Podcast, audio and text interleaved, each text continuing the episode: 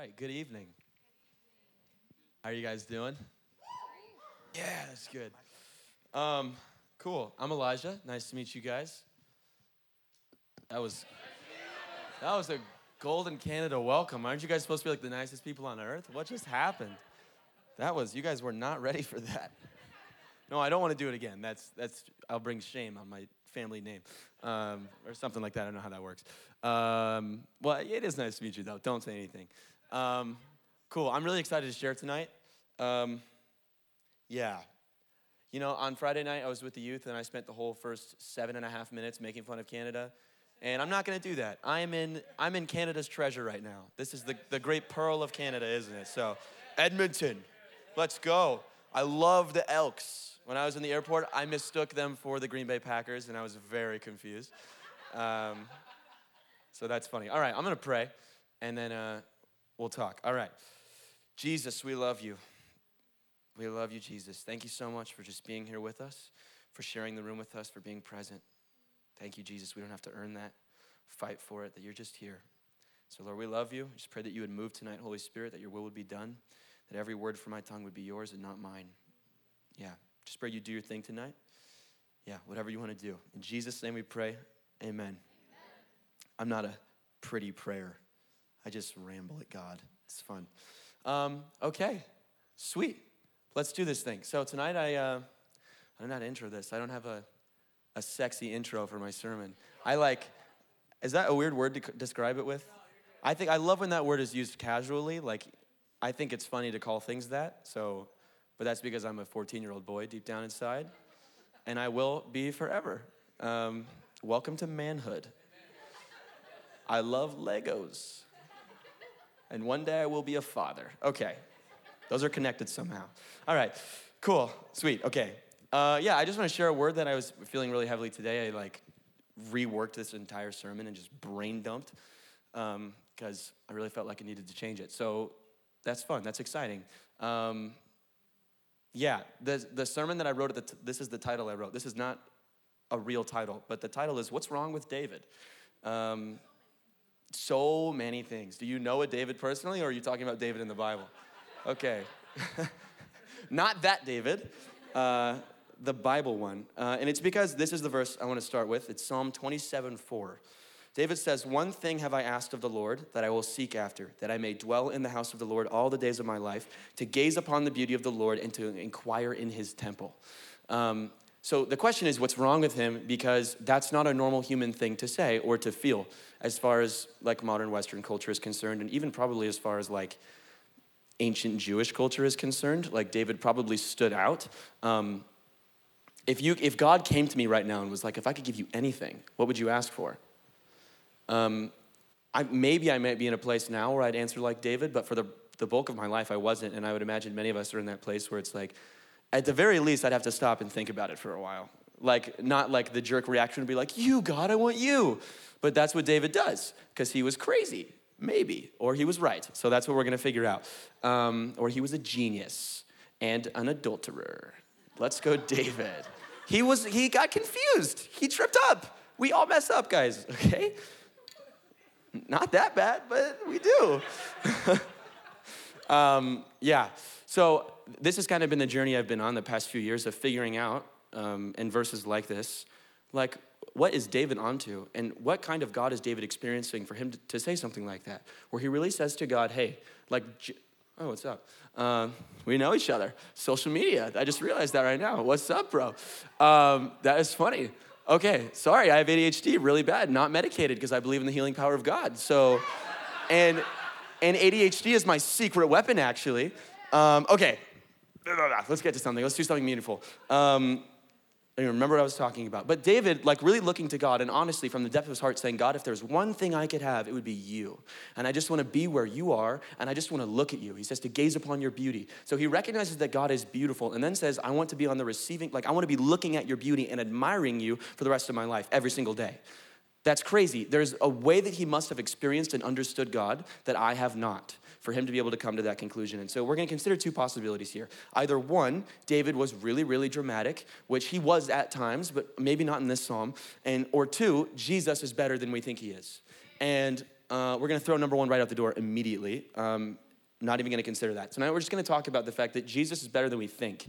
Um, and that's kind of just the journey I've been on, is realizing that Jesus is, is better. He's better than the best thing. Um, that's like the name of a song we used to sing at my church when I was a kid. Jesus, you're better than the best thing. Dude, it goes hard. If you get the chance, give that one a listen. Um, so, in 1 Corinthians chapter 13, Paul talks about how in, uh, in, our, in our relationship with, with the Lord, right now, because we're in flesh and because we're on earth and we're not in heaven yet, we, we see through a glass dimly lit. And so it's like we're peering through a glass and there's not a lot of lights. We're like looking through, trying to see God clearly. And then, so immediately, just because of the restrictions of being human, we, every single person in this room, you are susceptible to seeing God incorrectly and seeing God in a way that he doesn't really look. Um, and then, and then what happens is there's this guy called Satan who is very real, who hates you, hates your guts because he hates God more than he hates you, and God really loves you. And so he's like, I'm going to take what's God's, and that's his whole agenda against your life. Hating, Satan hates you, and what he wants to do is make all of humanity see God wrongly. That is his full-time job. That is his number one thing he wants to do is to make it so that we don't see God correctly. In 2 Corinthians chapter four, verse four, Paul, Paul talks about those who don't know Jesus have they, Satan has placed a veil over their eyes so that they cannot see clearly. In, in John chapter 8, it talks about Satan as being the father of lies. So he's a liar and he wants to mystify God and put barriers between us and just make God all blurry and confusing so that we cannot see him clearly for what he's really liked, uh, for what he's really like. He, he clouds our vision, vision of God. And so if, if if the way we see God actually matters to us, it's important that we come back to the way God has chosen to reveal himself. That's all the Bible is. It's this number one way God wants to show you what he's like. And the number one way that, not the only way, but the number one way that God wants to interact with you. So we have to come back here and say, okay, what has Jesus shown me and proven himself to be like? Because Satan is a liar. And Satan wants me to think wrong things about God. And obviously like i can't talk about every lie of satan. He, he's really good at lying. He is a lying factory. He's the father of lies. And so there's a million lies i can't get after. And it goes all the way down to the basics of like satan wants us to think that jesus isn't god in the first place which is crazy.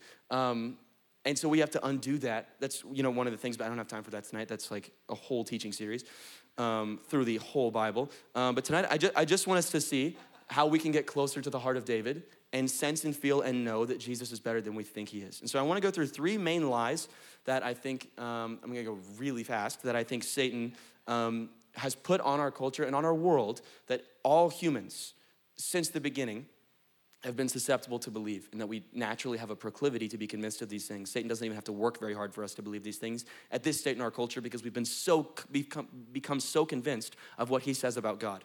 So the first lie I want to talk about is that God is disinterested in you um, yeah, this is great.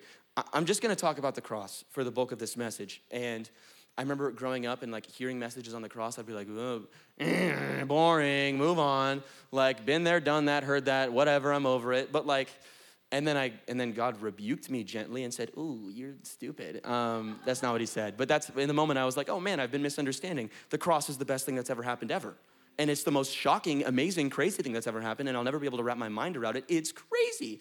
And so I just want to go there with you. But the, the reason I want to do this is for everyone in this room, whether you know Jesus or not. If you don't know Jesus, well, cross is a great place to start. And if you don't know Jesus, then, or if you do know Jesus, then cross, the cross is a great place to stay. That's really what you want cross centered Christianity. The moment the death and resurrection of Jesus leaves the focus of your Christianity, you've missed out on what God has told you is the most important thing He ever did. And so it's the cross and the resurrection are the clearest moments we get to see of what Jesus is really like. Um, and so we're just gonna go there tonight. Okay, so yeah, the lies that God is disinterested in you, that He is tired of you, that He's, um, you know, doesn't want you, that He rejects you altogether, or even that He hates you. If that's anything that you have felt towards God, I'm here to tell you it's a lie, and I'm gonna show you scripturally why that's not true. Hebrews chapter 12, verse 2. It says, looking to Jesus, the founder and perfecter of our faith. This is, this is the money shot. Who, for the joy that was set before him, endured the cross, despising the shame, and is seated at the right hand of God. So I want to focus on that phrase who, for the joy that was set before him, endured the cross. So the questions we need to answer is one, what was enduring that like? And two, what was the joy set before him? We're gonna flip it around. So, first of all, this is like the hardest verse for me to read in the entire Bible. It's excruciating even to look at and know that it's true. Isaiah chapter 52, verse 14. As many were astonished at you, this is a prophecy about Jesus. Isaiah, in this a part of his book, is just nonstop talking about the Messiah. And he says, As many were astonished at you, his, his appearance was so marred beyond human semblance, and his form beyond that of the children of mankind. In really simple language, they beat him so badly he was not recognizably human. That is what Isaiah is saying, prophesying about this 450 years in advance. And then it comes to pass when Jesus goes through the most gruesome execution that you can imagine. Like, deeply, deeply painful. And like marring beyond, beyond human recognition, that he didn't look human anymore. Like, obviously, this is hyperbole because he was still a featherless biped, you know, walking on two legs. That's you ever heard that before? I think it's like Aristotle or something. I don't know, one of those idiots. Um, obviously, it's hyperbole, but the point is, is like, I mean, 39 whips covered in glass and bone and shards and whatever they would put on those things, ripping your flesh off your body. That's pretty intense. And Jesus endured that, and then he was nailed to a cross. Like, I, I can't go through the whole stations of the cross situation with you, but Jesus endured something horrific, horrific, um, beyond being recognizably human. So this is what he's enduring. This is the shame that he's despising. I think we have to like pause for a moment and just think about think about the fact that like Jesus wasn't stoked on being crucified. Like he wasn't like, I'm looking forward to this. You can read in the Gospels where Jesus is like sweating blood from the anxiety and the pressure of it. And like, man, I wish there was another way, but there wasn't. This is the way it had to go. This is the way that from the beginning, the triune God divinely agreed upon redeeming humanity. So we can, we, we can misunderstand when Jesus was like praying and Father, let this cup pass from me. Um, if we think that Jesus is like, never mind, God, I disagreed about your plan. The Trinity, Father, Son, Holy Spirit agreed eternities past on how they were going to redeem humanity. That's a longer theological conversation, but I just want that to be clear. Um, uh, Isaiah continues in, in, in chapter 53 he says in verse 7 He was oppressed and he was afflicted, yet he opened not his mouth. Like a lamb that is led to the slaughter, and like a sheep that it's a sheep that before it shears is silent, so he opened not his mouth. Like Jesus was being accused of all these crazy, wild things that weren't true, and they were justifying his execution based on those things, and he didn't even stop to defend himself because he was so committed to going to the cross for your sake didn't defend himself, and endured that kind of suffering. It's crazy, it's otherworldly, it doesn't make any sense why Jesus, who was God, would, would be willing to, to do that. But there's what the scripture tells us in Hebrews 12 is for the joy that was set before him. And I'm gonna get to that in a second, but I have to give you more treatment on the cross. Um, and then it's important to note as well that he willingly endured it. In John chapter 10, verse 18, Jesus is talking about the cross that was coming, and he says, No one takes my life from me, but I lay it down myself. He willingly went there. And then the endurance doesn't start or stop at the cross. Like the, the cross is not the starting point of Jesus suffering on our behalf. Um, if you go through the Gospels, here's a few examples. In John chapter 7, Jesus was mocked by his own brothers. In Mark chapter 3, uh, his family came to pull him out of a crowd that he was healing and teaching to because they said he was out of his mind. Um, you've never been that rejected, bro. That is so crazy to be doing a ministry that's changing the world and have everyone you loved say that you're crazy. Like, maybe you've been that rejected, like that's feasible, but that's, that's crazy. Jesus endured that of being completely misunderstood, so misunderstood. Again, in Mark 3, right after that, it says that his peers, the Pharisees, these other religious scholars, accused him of being full of demons. Like the people that were supposed to respect him and understand who he was because they were so committed to studying the scripture, they missed him, they slandered him, they, they gossiped about him, they talked so lowly of him, and they accused him of all kinds of wild things, including being demon possessed. Like, that's what life on earth was like for Jesus accusation and misunderstanding and pointed fingers, like not fun. And then at the end of his life, he was sold out by one of his closest friends and then abandoned by, by everyone who had been following him for years. Completely ditched and left alone. Not the kind of experience that I want to be having, right? Or any of us? You know, like I don't want to be in his shoes in that situation. Um, if you read the Gospels, you'll find that Jesus' life was characterized by constant sacrifice and constant humility a, a crazy commitment to taking the lowest place possible. He, he hung out with Pharisees, he hung out with tax collectors and sinners and prostitutes, sat at, his, sat at his feet with him, and he welcomed them. Like that's the humility at his time for that to take, we might miss that, but he's the only person in his culture that would have been doing that. The only one who would have been welcoming the outcasts, right? And he found a place amongst them and he didn't despise being identified with them. That's crazy. Like, that's just, it doesn't make any sense. And you go read John chapter 13, he washed the disciples' feet. He took the lowest place and became a servant and washed the feet of those that were younger than him, that learned everything from him, that still didn't get it, that were about to abandon him. He washed their feet and made them clean. Jesus even says the Son of Man came not to serve, but to be, not to be served, but to serve.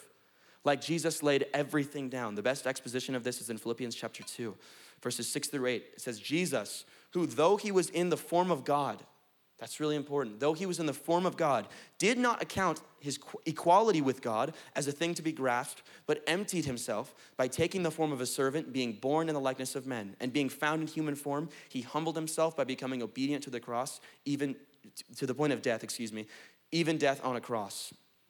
He emptied himself. Other verses said he says he became nothing. He became nothing. So I need you to understand what's happening here. Let me read one more verse to you. 2 Corinthians chapter 8, verse 9. For you know the grace of our Lord Jesus Christ, that though he was rich, yet for your sake he became poor, so that you by his poverty might become rich. These two verses together. Jesus was in heaven, for he's he's always existed, he's always had everything he's ever needed. We like you have to understand that God lacks nothing. There's nothing he's missing out on, but his desperation to achieve humanity and win them over for himself, which we'll get to, drove him to the point of becoming nothing becoming nothing, emptying himself and becoming obedient to a criminal's death. That is what Jesus was willing to do. That is the shame that he despised and was willing to endure. That's the craziest thing ever. I need like it, it, should even like shock us when we stop and think about the fact that our God could be described as humble. That doesn't make sense. There's literally only been one person who has ever lived who should not have been humble. And his name is Jesus only person ever, but he lived with the craziest humility you've ever seen. Ever, ever, and endured the suffering that comes with taking the lowest seat all the time and being misunderstood and being rejected and being hated and being scorned and being beaten and being crucified. Jesus emptied himself and was willing to go there. So now let's consider what was the joy that was set before him that was the fuel and the motivation to cause Jesus to do something like this. The joy that the writer of Hebrews talks about is you is me. That is the joy that was set before him. So, this is the picture I just love to imagine that Jesus on the cross, like, he despised the shame, and he's up on that cross, and he's nailed to a 300 pound piece of wood. He's got nails through his wrists or hands. Wrists if you want to be accurate, hands if you want to seem cool. well, wrists if you're pretentious and you like to tell everybody that you're right all the time. I don't know, that was a dumb joke. But I love to interrupt really serious moments and just kill it. I just quench the spirit every time. Um, no, but I, I, I just imagine Jesus nailed to this cross, like hanging there, and, and going, and, and not, not only that, but bearing the weight of human evil. Every sin that's ever occurred was placed upon him. You have no idea what that's like. The full weight of every grievance and every error and every bit of failure and every sin and every act of evil, every evil thought all of it, everything placed upon him as if he was the guilty one. So he's bearing the full weight of the shame and the guilt and the condemnation of that, wearing that on his back. That's, that's mental torment, spiritual torment on a, in, in a way that we do not even have words to express. Jesus is willing to endure that. And I just imagine on the cross, Jesus even says, if I wanted to call down a host of angels to rip me off this cross, I could do it. I could do it. And he didn't. Why? What holds him back? Why does he forbear? Why does he have patience? Why does he hold back from that? Why? Because on that cross, it was my face flashing through his mind. And he said, For him, I will stay here. And for you, I will stay here. Like that is what's going through the mind of Christ when he is nailed to a criminal's cross. He says, For them, I am willing to stay. I am willing to endure, though I despise the shame of this. And I know I don't deserve to be naked in front of a crowd, being spat upon and shamed, my clothes being bitted upon. I don't deserve this, but I'll stay here because I don't want them to have it. I'm willing to do it because I want them so badly, because there's a joy that's set before me. When I win a people for myself, it is, it is worth it to do this. And so, because of us, because of his great love with which he sees us through, he is willing to bear our iniquities. That's what, it's, that's what Isaiah 53 goes on to say. I won't read it right now, but what it says is he was, he was pierced for our, our rebellion. He was sick. He bore our sickness so that we could be healed and made whole. Why? Because we're sick, because we're evil, because we're sinful, because we're lost, because we're confused, because we've married ourselves to darkness and we don't know where we're going. We don't know whose we are. We've got a million masters. We're walking through this world fumbling, trying to come up with something good. And God sees, oh, wow, you have no clue what you're doing. Let me intervene and make something happen. I'll bear the weight of your iniquity and your sin. I'll show up and take the pain that you should have, and it'll be on me so that you can prosper, so that you can know me, so that I can have joy in making you mine. That is what the cross is about. And the problem is, we've ripped the heart of Christ out of the cross, where we make the cross like just this this kind of cool moment where we're like, dang, I can't believe God did that. No, he's burning with passion. He burns with passion and with zeal and with crazy otherworldly love that you can't even imagine. Words that not even the greatest of poets could possibly express. This is the craziest love you've ever seen, you've ever heard of, you've ever felt. It's, it's gnarly, bro. There's nothing like it. And it's that love that drives Jesus to stay nailed to a cross. It's crazy, crazy, crazy love, and it's for your sake that he takes your place and he overcomes everything that is against you the sin that destroys you, the weight that holds you back, the enemy who has a claim upon your life legally because you've sold yourself to him and you don't even realize it. Jesus says, I'm coming and I'm conquering all of that and I'm making you mine. It's awesome. The cross is pretty cool. It's a really big deal. Second Corinthians chapter 5 verse 21. It says for our sake God made him who made him to be sin who knew no sin, so that in him we might become the righteousness of God. So Jesus becomes sin, becomes a curse for your sake, so that you could become his righteousness, so that the life he lived of sinless perfection could be accredited to you, so that when the Father sees you, he looks through the lens of the Son's blood and he calls you clean. And Hebrews chapter 10 says he calls you perfect so that nothing is held against you and so that you can have perfect union with, union with God. And so don't believe this lie from the enemy that God is disinterested with you. He was so interested and so passionate about making you his own, he was willing to lose it all. It cost Jesus everything to get you. This was no small sacrifice. This wasn't just a weekend. It cost Jesus everything, everything everything. It cost him everything, and he was, he was willing to do it. And he said it was worth it because you, because you are the joy that he now gets to have for eternity. Because you are the prize. Because you are the prize. And so don't tell me God is disinterested in you. You were the prize. He wanted so bad, he died. God died and rose again. It's awesome. There's a happy ending on that story. But the cross is this moment where the love of God for all humanity, and you as an individual, it's not a group project, the love of God for all humanity is proven, is proven once and for all. And then now we get this invitation from Jesus to come be in his family. God's disinterested with you. No. He's more interested with you. He's more caught up in love with you than anyone has ever been or ever will be. You'll never find a love that wants you this bad, ever, that doesn't breach on codependency and is gonna need some therapy after for realsies. In Jeremiah 31, God says that his inner being yearns for you. God has an inner being, and somehow inside of that inner being, he can yearn for things. And he yearns for you, of all things. That's what he wants. So that we might be made right with God, and so that you can become children of God. There's this like lie floating around that we're all children of God. No, no, we're not what it says in the Bible in John chapter 1 verse 12 that we were given the right to become children of God. And it is only if you receive the, the cross of Christ and his resurrection and his power, if you receive the gospel and follow him that you will become a child of God and experience God as a father, as Abba, as a dad, as a caretaker. It's the only way. It is the only way through the blood of Jesus. And so the life of Jesus was a rescue mission in which he was mission, mission in which he was willing to lose it all that he might gain you for himself. You were the prize. Okay. Line number two, they're adding minutes. It's so awesome. That's how you know you're preaching a banger when they keep when they keep adding minutes on there. It's dope. And then I know the glory is coming when the inside of my beanie is 8,000 degrees Kelvin. I did Kelvin because I don't know what a lot in Celsius is, and you guys don't do Fahrenheit. I almost said Pharisee. Okay. Ah. Thank God for, for attention deficit hyperactive disorder. You know, it really is a superpower. I'm serious. Anybody here have ADHD? Yeah? She knows. Superpower. I don't know. You don't get it. You guys don't get it. Okay. Line number two, lock in with me. Here we go. Line number two is that God is cold and impersonal. impersonal. So we can be like, okay, I can agree that I was important to Jesus, so much so that he was willing to die. But beyond that, I don't think God is continues to be passionate about me. And I don't know that I can interact with God at an intimate level. That's gonna be our key word here. Um, but let's come back to David, right? We went at the beginning that he wants to dwell in God's house. David says in Psalm chapter 63, verse 3, Because your steadfast love is better than life, my lips will praise you. Because your steadfast love is better than life, my lips will praise you. So how many of you have ever experienced outside of God a love that's better than life? Right? That's like pretty extreme, right?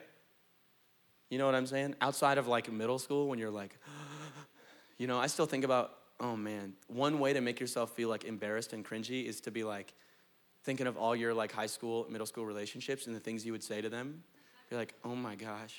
You ever read like old texts from high school or like middle school? That is the worst decision ever. But it's so funny, dude. It is so funny. The things I have like read, I can't live without you. I said that. No, I said that. That's not even a joke. I have said that on multiple occasions. I was the lost child. Anyway, David says that this love he's experiencing, listen, I gotta think about if I should say that joke. David had a few wives, okay? So he took a few tries at this thing on finding love. He, I, he did, he did, okay? And that's, that's, a, that's a complicated conversation as far as polygamy and all that stuff. But David had a few wives. So if anybody more, I mean, how many of you got multiple wives? So you're gonna need some pastoral care after this. Uh-oh. Roro Reggie. Isn't that good? Is that not good? Like scoops. Okay, sorry, I just do like, that just came out of me. That was, uh, I rebuke that. Okay. Um, but David, listen, listen, come with me, come with me on this journey. David, he had a, I don't know how many, three or four, something like that. His son had a ton, like next level a lot, like five hundo. He was, he was a player. And God was not stoked about it. But okay, so David, David has a few wives and he's got a bunch of kids. Man, he's got everything. He's got friends that he killed. Like, it was so awesome. But he's got like his mighty men. He's got Eleazar. Go read about Eleazar. There's a story about Eleazar fighting next to David, and he kills so many men that the blood causes his sword to stick to his hand, like it wouldn't come off. Like, what? That is commitment. That's crazy commitment. He had brother, brother, brotherly love on like an, an, a, a way that I've never experienced it. Like, I mean, I could have friends that would try, but I mean, they're dead immediately. Like if they like went to battle with me, like I'm saying, like they're. Did you get? Do you understand the joke that I'm making? Okay, cool. cool. As long as well, as long as we're on the same page, then this will be a really good sermon. Um, okay, so David experiences love in like all. They even say no. Okay, I'm not gonna say that. Uh, David and Jonathan. No, no, no. no okay, he he. no, I'm not gonna say it. Uh, well, okay, so like there's like all these people who say that David and Jonathan had like a bromance, but more than like bros, like they were more than bros. But like that doesn't make any sense, and the scripture does not attest to that at all. But they're like they think David and Jonathan like had, like loved each other, like really loved each other. But like the Bible doesn't say that. So I'm just saying like David had a lot of love in his life from people that were important to him. But there's one person that he says their love was better than life okay? That is the very long way of saying it's only God's love that can be described this way. And if he was cold and impersonal, then David would not describe it that way. Does that make sense? Okay, I took us the long way around. Um, I get so excited. Okay, Hebrews chapter 4, verse 15 through 16. It says, For we do not have a high priest, that's Jesus, who is unable to sympathize with our weaknesses, but one who in every respect has been tempted as we are, yet without sin. Let us then with confidence draw near to the throne of grace, that we may receive mercy and find grace to help in time of need. Okay, so Jesus is so, it, it, like, wants to, ex, wants to be able to relate to us. This is a part of why Jesus, God becomes man, okay? That Jesus wants to interact with us on a relational level and to take that to the next level.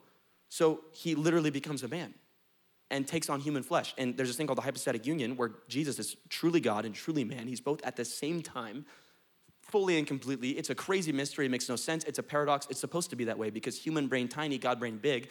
And so, uh, but that's what Jesus does. He comes and he levels with us and he gets in the dirt with us so that he can understand what we're going through. And then he does it all without sin.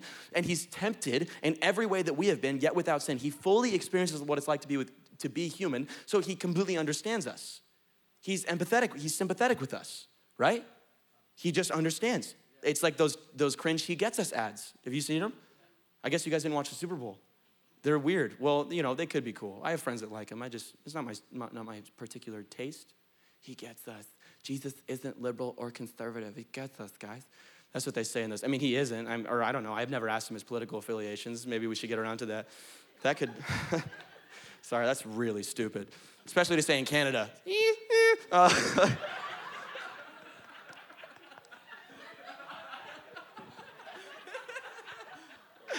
oh, that is so stupid. Okay, but he does understand what it's like to be one of us, just on like a really, really deep level. Like I've been struggling with some some pretty tough sickness for a while, and um, it just kills religion. in about when I say religion, I mean like it kills legalism and trying to perform for God and trying to be enough for Him and, and trying to earn His love. It just kills it when I can go, no, like Jesus understands what it's like to be weak, and He's not like, try harder, son, get up, be strong. He's like, no, man, I totally understand what it's like to be weak for you. I get it. So then it's like, oh, I don't have to be ashamed. I don't have to cower. I don't have to run away from this God. I can approach, I can approach Him boldly, and just know that I'm so loved by Him that I'm treasured by him, that the work of the cross, it's done, it's complete. I'm made new, I'm made whole. You know what I'm saying? That Jesus is never gonna change his mind about me. I can approach him and come and be close with him. Yeah, there's a question I wanna pose, and the question is what, what does God actually want from us? Um, and Jesus answers that question in Matthew chapter 22. It says in verse 34 But when the Pharisees heard that he had silenced the Sadducees, so these are your two major, like socio political religious groups, um, they gathered together, and one of them, a lawyer, asked him a question to test him. He said, Teacher, which is the greatest commandment in the law? And he said to him, You shall love the Lord your God with all your heart, and with all your soul, and with all your mind. This is the great, greatest and first commandment. So this lawyer comes to Jesus and says, Hey, what's the number one thing you want from humanity? And Jesus says, I want love. I want to be loved. I want their affection. I want their devotion. I want their loyalty. That's what I want from them. I want to be loved, mind, body, soul everything.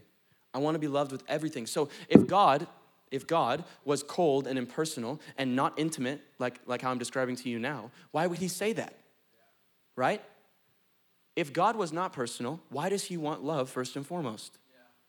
Wouldn't, wouldn't an impersonal God want like servanthood? Not that God doesn't want us to serve him, but wouldn't that be his main priority? Wouldn't he want total perfect obedience? Which, of course, he says, Be perfect as your Father in heaven is perfect. And if you love me, you will obey me. Obedience is important. But number one is still, I want your love. I want your love. I want your love. There's, there's, there's, no, there's, there's no other God that, that poses things that way. There's no other God that says, What I chiefly desire from you is that you would love me and enjoy me. That's crazy. God's priority is our mutual enjoyment of each other, not you and I, me and him. That's God's priority for my life is that him and I would enjoy each other forever. That's the point. That's, that's what he means when he says, I want your love. And so the, the question is, how could a, a God who was cold and impersonal want that?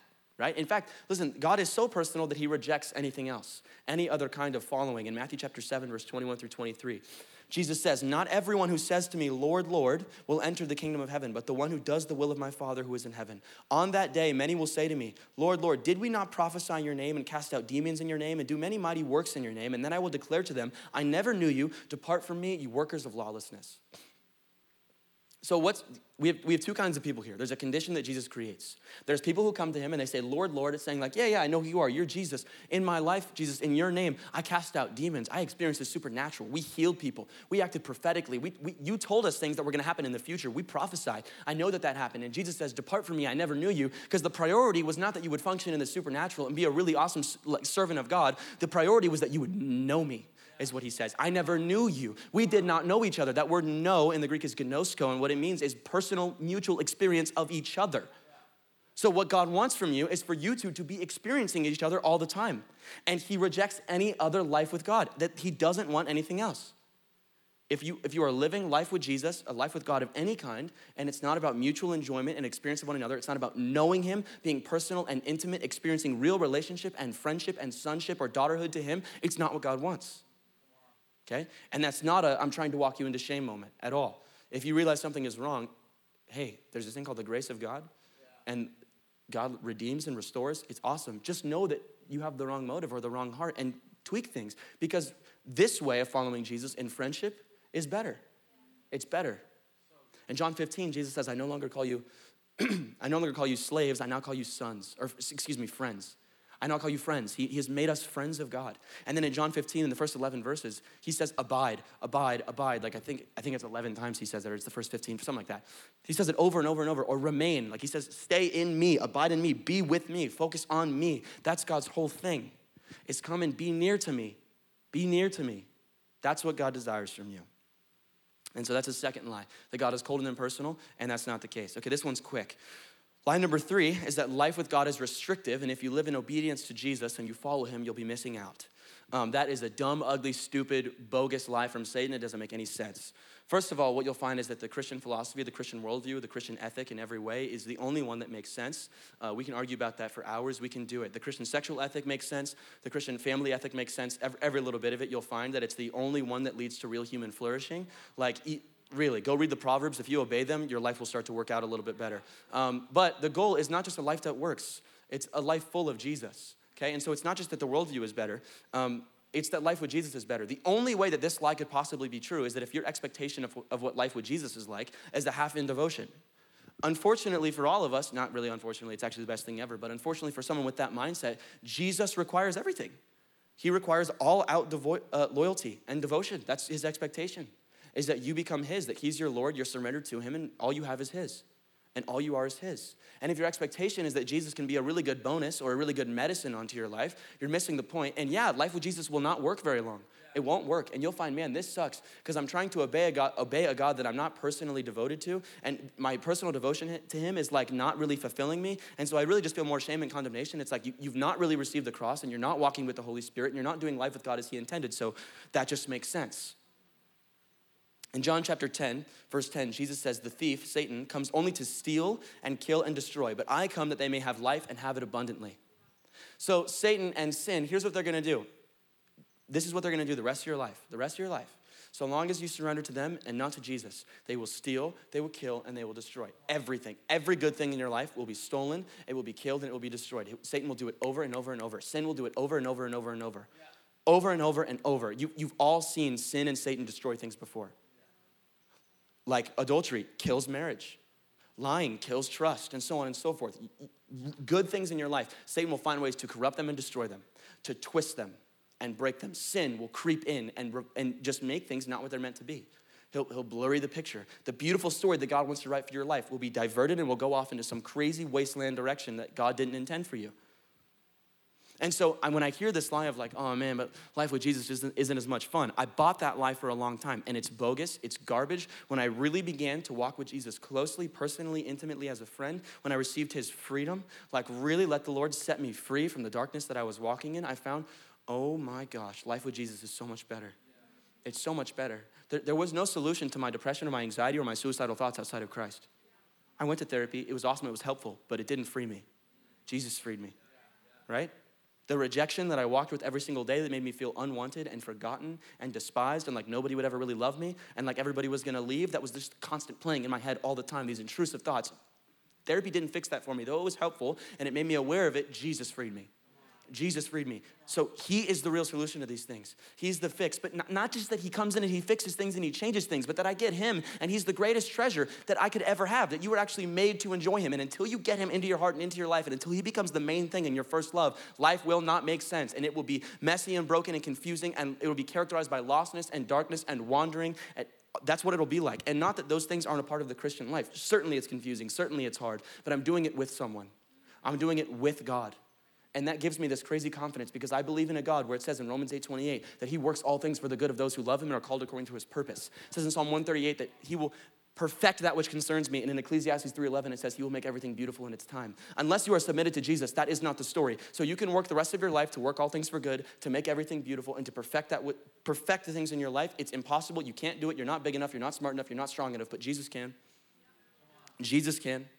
And so when I hear this lie of, oh, life with Jesus, like I'm missing out on, on what life could really be. No, bro, you're missing out on what life could really be when you're not living with Him.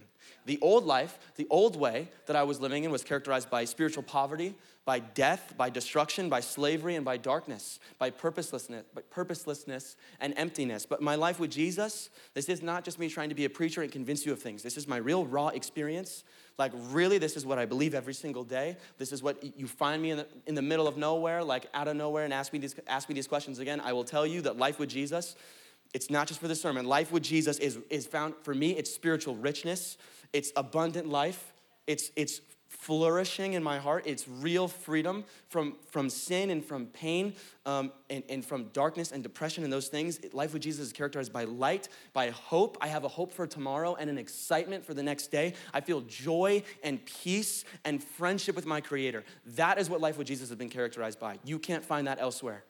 The Holy Spirit, joy and peace are His fruit. Every other joy and peace that you find is a ripoff. Real joy and real peace can only be made complete by the Son, by the Prince of Peace. It's the only place you can get it. The only place. Life with Jesus is so much better. It's what you were made for. Whether you know it or not, it's what you were made for. And, and the analogy I love to give, because it's so stupid, um, is that until your life is with Jesus, here's what it's like, okay? It's like you're taking a, uh, a paintbrush and you're trying to beat in a nail or you're trying to use a hammer on a canvas. You will feel in your heart and in your soul that something is wrong and that you're doing something wrong and that things aren't working and it's like a square peg through a round hole. Why isn't this computing? This is so strange. I thought I had everything put together, but something's still not working. It's because Jesus is missing. And he is the key to it all. He is the defining factor of my life. He makes, oh, he makes life so much better. And there, I love to say this there is not a thing in this world, if you had all of eternity to try and convince me, there is not a thing in this world you could convince me to give up Jesus to gain. Nothing, nothing I have found has been better than him. Nothing, nothing in all my life has been better than Jesus, better than the Son of Man, than a real, real, real person who is with me everywhere I go, who speaks to me gently, who walks with me closely, who cares for me and loves me intimately. There's no one and nothing better than Jesus. Nothing. And so, my question is how could life with Jesus possibly be less interesting? When you're fueled by God and God says, Hey, I have an assignment and a purpose for you. That's a good feeling. to know, oh my gosh, my life means something. I'm not doing guesswork anymore. I'm not trying to make something of myself. But God is in control of my life and He has somewhere for me to go and He opens the right doors and He's in control and He gives me purpose and He gives me meaning. It's a lot better than trying to do it on your own. That was very sudden. It was amazing. It just jump scared me. It was awesome. Thank you. Uh, this is the verse I'll leave you with. Proverbs chapter 23, 26. This is what I believe the Lord is saying to every person in this room, whether you've been walking with Jesus all your life, um, or even just a long time, or whether you've, you, have you have never made the decision to follow Jesus. Proverbs 23, 26. God says, My son, give me your heart and let your eyes observe my ways. Or come and delight in my ways, is another way. That's what he says to you. My son, my daughter, give me your heart and let your eyes, let your eyes observe my ways. Jesus says in Matthew 11, Come to me, all who are weary and heavy laden, for my burden is light and my yoke is easy, and I will give you rest. And so, if you've been found needing, if you feel lost, if there's darkness, if you feel confused, even if, even if your life is going awesome and everything's working out, you still need Him. You still need Him. You still need the grace of God to rescue you from sin. You still need it. But there, there's something deep in the heart of Christ where He just loves the crazies who are desperate, who need help, who will come to Him and say, Jesus, I need you. I need you. I can't keep doing it on my own. And just say to Jesus, and that will come to Jesus and say, you know what, I've tried everything. And you know what? This, sound, this sounds really appealing. I'm gonna, let's, let, I'll try this, Jesus. I'll try it. I, I will. I'll, like, I'll give you a chance. I'll give you a shot here. That heart, that heart that's open to Him that says, Jesus, I want you. I need you Oh, it says in Luke chapter 15 that when, when someone comes to a heart with him like that, that all of heaven celebrates. And I just like to think that when, when heaven and the angels are celebrating, it's, they're not initiating that. They're looking at Jesus and how excited he is, and they're like, wait, yeah. And so he, he dances and he celebrates and he's overjoyed. And on that cross, it was your face. I mean, it was all of us, but it, it was your face flashing through his eyes and your name and your life, all of it. All of it. All the mess, all the mistakes, all the sin, all the failure, every area that you've screwed up, every bit of it. And he said, Oh, I'm so in love with them. I'm so in love with them. I'll give it all to make them mine. So Jesus gave it all for you. He gave everything, it cost him everything. And so now every single one of you have received an invitation to come sit at his table.